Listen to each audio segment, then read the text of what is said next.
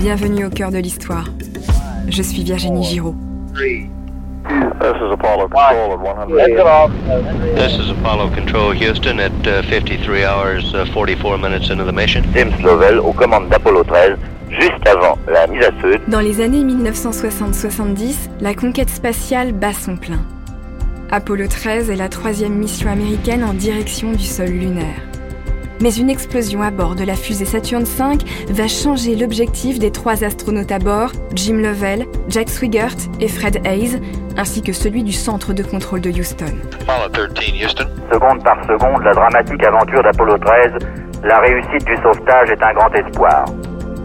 Tout va être mis en œuvre pour réaliser l'impossible. Ramener sur Terre trois hommes en perdition dans l'espace. Reste 23h50 minutes 23 secondes. C'est sûr, ils reviendront vers la Terre, mais dans quel état? C'est leur histoire passionnante et pleine de rebondissements que je vais vous raconter dans un récit en deux parties. Trois hommes de ma génération ont failli mourir et le monde entier, pour une fois, était à l'écoute de la vie. Apollo 13, un sauvetage historique dans l'espace. We've uh, had loss of signal with Apollo 13. Épisode 1. Houston, on a eu un problème.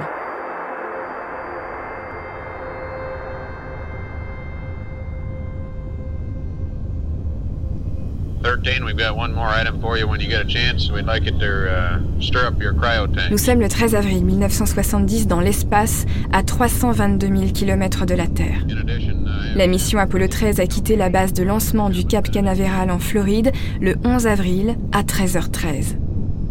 55 heures se sont écoulées depuis le lancement. La salle de contrôle de la mission qui se trouve à Houston au Texas demande à l'équipage de faire des manœuvres de routine. Okay, stand by. Il faut réaliser le brassage des réservoirs d'oxygène liquide placés dans des cuves. Ces cuves se trouvent dans le module de service de la fusée. Le brassage des gaz est une simple formalité. Fred Hayes est occupé à l'avant de la fusée, près du module lunaire. Le commandant Jim Lovell flotte en apesanteur dans l'habitacle. Et le pilote Jack Swigert est à son poste. À la demande de Houston, c'est lui qui déclenche le brassage des réservoirs d'oxygène. 16 secondes s'écoulent, et puis soudain, un bruit de métal froissé et une secousse ébranle la fusée. Jack Swigert appuie sur le bouton de la radio. Okay, Houston, we've had a problem here. Houston, on a eu un problème. this is Houston.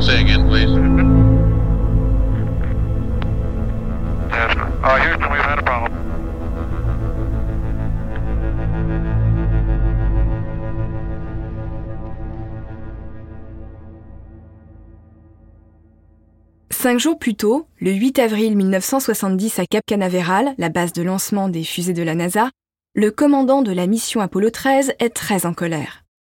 On vient de lui annoncer que son pilote, Ken Mattingly, ne participera pas à la troisième mission américaine sur le sol lunaire.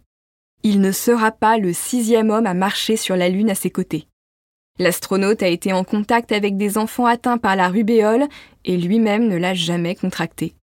Les risques qu'il développe les symptômes de la maladie dans les jours qui suivent à bord de la fusée Saturn V sont trop importants. Il sera donc remplacé par sa doublure, Jack Swigert, un pilote cabotin de 39 ans. À 42 ans, le commandant Jim Lovell est un vieux de la vieille. Il a intégré la NASA en 1959. Il fait partie du premier groupe d'astronautes recrutés. Il a déjà trois sorties dans l'espace à son actif et il était la doublure de Neil Armstrong, le premier homme à avoir marché sur la Lune pendant la mission Apollo 11. Il s'est entraîné avec ses deux collègues, Ken Mattingly et Fred Hayes. Il doit allunir avec le premier pendant que le second volera seul en orbite autour de la Lune. Il n'a pas envie de changer son équipe au dernier moment. Mais ce n'est pas lui qui décide. La conquête de l'espace possède des enjeux géopolitiques qui dépassent sa soif de connaissance et son sens de la loyauté. Faisons un petit flashback sur la conquête spatiale. Depuis que les missiles ont été perfectionnés pendant la Seconde Guerre mondiale et sont capables de voler à plus de 100 km au-dessus du sol, les scientifiques se sont mis à regarder vers le ciel. Le monde est désormais connu, mais l'espace reste à découvrir. La guerre froide a commencé en 1947. Le monde est polarisé autour de deux superpuissances, les États-Unis et l'URSS. Chacun de ces deux pays lutte pour son hégémonie sur le monde. Or, l'espace n'est pas qu'un lieu d'exploration pour la science. C'est aussi un lieu qui permettra sous peu le contrôle et la circulation de l'information grâce aux satellites. Voilà pourquoi les États-Unis et l'URSS se sont engagés dans une course vers les étoiles.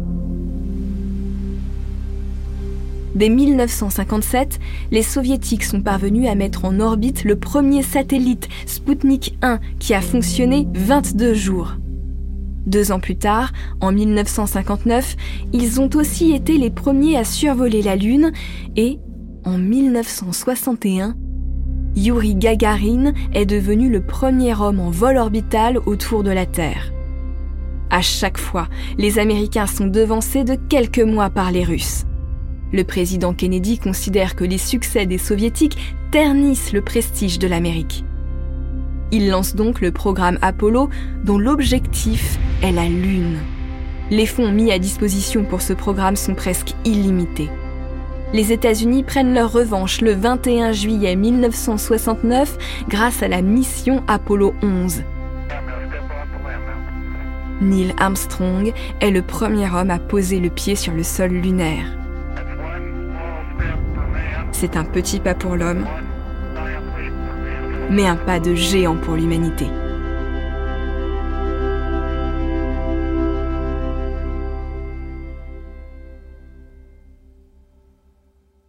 Nous voilà de retour à Cap Canaveral au début du mois d'avril 1970, quelques jours avant le lancement d'Apollo 13. Apollo 13 est la troisième mission habitée sur la Lune. Elle a notamment pour but de recueillir des échantillons du sol lunaire pour améliorer notre connaissance de cet astre. 13. C'est un nombre qui porte malheur dans l'imaginaire collectif. Marilyn, la femme de Jim Lovell, déplore que la NASA ne soit pas passée de la mission 12 à la mission 14 comme on saute la rangée 13 dans certains avions. Elle a un mauvais pressentiment. La veille du lancement de la fusée, son alliance a glissé de son doigt pendant qu'elle prenait sa douche et elle est tombée dans le siphon. Pour Marilyn, c'est un mauvais présage. Mais elle est comme toutes les épouses d'astronautes. Elle refuse d'inquiéter son mari à quelques heures du lancement. Pendant que Marilyn angoisse, les États-Unis pleurent. Le 10 avril 1970, les Beatles ont annoncé leur dissolution. Cette information occupe toute la presse. Tout le monde se désintéresse de la mission Apollo 13. Les gens sont déjà blasés par la conquête spatiale. Même le New York Times n'accorde qu'un entrefilet au départ de la mission. Le 11 avril 1970, vers midi, Lovell, Swigert et Hayes montent en combinaison spatiale dans l'ascenseur du pas de tir de leur fusée Saturn V. Ils sont déjà à plus de 100 mètres du sol quand ils pénètrent dans le module de commande. En dessous d'eux, il y a le module de service avec les moteurs et les réservoirs de kérosène, d'oxygène et d'hydrogène. Au-dessus d'eux, il y a le compartiment qui abrite le LEM, le module lunaire qui emmènera Lovell et Swigert sur la Lune dans quelques jours. Le LEM ressemble à une petite navette aux parois métalliques toutes fines que l'on conduit debout. Les astronautes le surnomment l'Aquarius. L'heure tourne. Les trois hommes s'installent au poste de décollage, bouclent leur ceinture et attendent les instructions de Houston. Le centre de contrôle de Houston au Texas est une vaste salle remplie d'ingénieurs qui font des calculs au crayon sur des feuilles à côté d'ordinateurs qui nous paraissent aujourd'hui rudimentaires. La salle est perpétuellement envahie d'un nuage de fumée de cigarettes et de pipes qui flottent près du plafond. L'odeur de tabac froid se mélange à celle du café filtre avec une petite touche acre, celle de la sueur masculine. Cette équipe d'ingénieurs est placée sous le commandement de Gene Kranz, ce militaire du génie aéronautique de 36 ans est connu pour sa coupe de cheveux très courte en balai brosse. Aujourd'hui, il porte un gilet. Il porte toujours un gilet quand il supervise les missions habitées.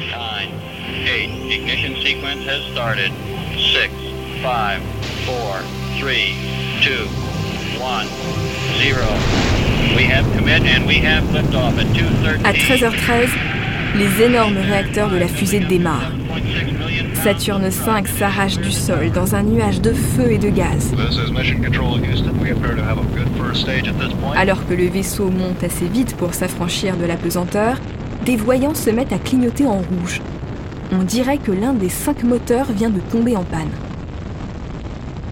Krantz ordonne à ses ingénieurs de faire des calculs. Ils sortent tous leurs crayons et griffonnent des équations sur le papier. Au bout de cinq minutes, ils sont unanimes. Cette panne est mineure. 13 peut continuer sa route vers la Lune. À bord de la fusée, le commandant Lovell est soulagé. Toutes les missions doivent avoir une avarie. Voilà la sienne. Dans les heures qui suivent, il n'y a pas grand-chose à faire. L'équipage s'offre le luxe d'une longue sieste. 55 heures s'écoulent sans problème à signaler. Houston lit la presse aux astronautes qui font des pirouettes en apesanteur. Il filme aussi l'intérieur de la fusée.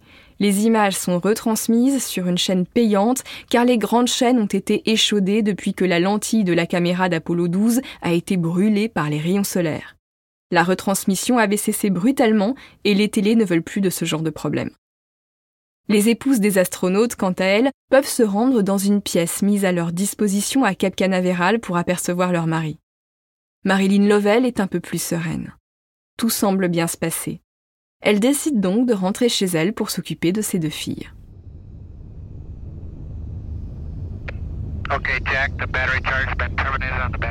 Nous sommes le 13 avril. Ça fait 55 heures et 50 minutes que l'équipage fonce vers la Lune. L'astre pâle n'est plus qu'à 60 000 km d'eux, si proche et encore si lointain. Houston commence une série de procédures de routine avec les astronautes. Il faut désormais brasser les trois réservoirs d'oxygène liquide qui se trouvent dans de grandes cuves sphériques dans le module de service. C'est simple. Il suffit d'appuyer sur un bouton dans le module de commande et un petit ventilateur remuera ces molécules dont la survie de l'équipage dépend. 55 heures, 53 minutes et 18 secondes après le lancement de la fusée, Jacques Swigert déclenche la procédure. Le réservoir numéro 2 provient de la fusée de la mission Apollo 10 qui s'est déroulée un an plus tôt. Il avait été réparé après une toute petite chute à l'atelier de montage. Il a été testé. Il fonctionne parfaitement.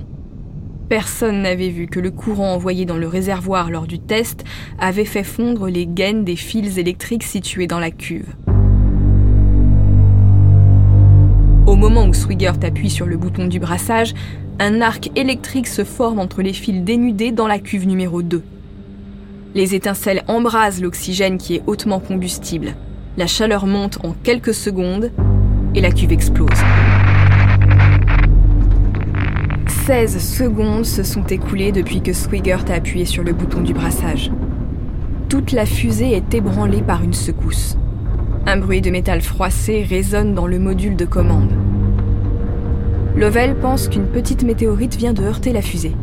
Swigert constate que tous les voyants de son poste de pilotage s'allument en rouge. Le courant baisse brutalement dans la fusée. Il communique immédiatement avec le centre de contrôle. Swigert dit Houston, on a eu un problème. Houston répond Ici Houston, répétez s'il vous plaît. Cette fois, c'est la voix du capitaine Lovell qu'on entend. Houston, nous avons eu un problème. Dans la salle de contrôle, tout le monde se fige. Tous les voyants des tableaux de commande se mettent à clignoter comme si toute la fusée tombait en panne. C'est impossible. Il doit y avoir un problème d'ordinateur, d'électronique ou de communication. Pendant une minute, c'est un véritable chaos au Texas. Les ingénieurs redémarrent tous les ordinateurs. Au même moment, à 320 000 km de la Terre, le commandant Lovell constate que les jauges d'oxygène sont en train de chuter brutalement. Il sait que c'est grave. Une pensée lui traverse l'esprit. Il se demande pourquoi ce genre de problème n'est pas arrivé à Apollo 12 ou Apollo 14. Il fallait que ça tombe sur Apollo 13. Lovell colle son nez au hublot du module de commande. Une sorte de gaz est en train de se propager en gros nuages autour de la fusée. Il comprend que c'est l'oxygène de ses réservoirs.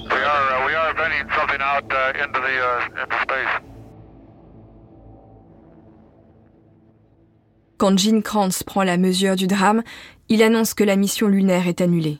Maintenant, son seul objectif est de ramener Lovell, Swigert et Hayes à la maison sains et saufs. Il a déjà perdu trois astronautes dans l'incendie du module de commande d'une fusée lors d'un exercice de répétition de la mission Apollo 1 en 1967. Il ne veut pas revivre ça.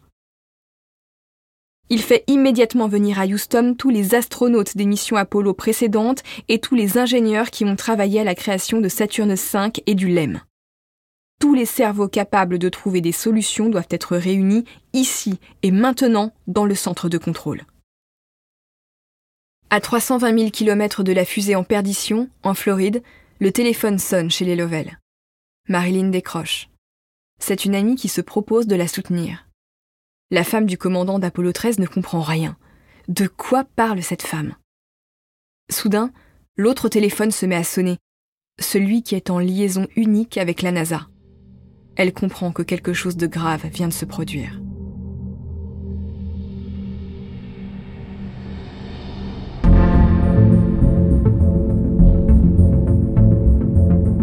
À Houston, une décision vient d'être prise.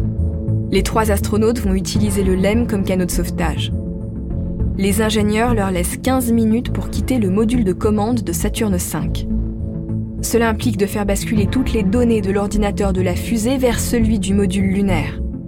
En 1970, cette opération se fait à la main.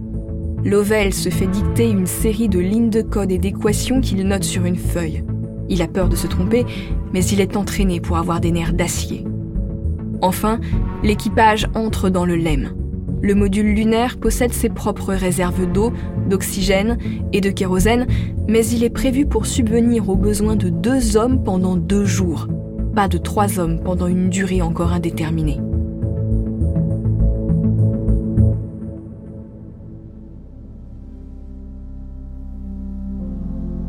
I hope the guys in the back room J'espère que les gars dans la pièce du fond ont bien calculé leur coût. Cela, c'est l'humour américain et cela peut même devenir un mot historique puisque ce sont les paroles que j'ai entendues prononcer par James Lovell aux commandes d'Apollo 13. Pour connaître la suite de ce récit consacré à la mission Apollo 13, rendez-vous sur votre plateforme d'écoute préférée.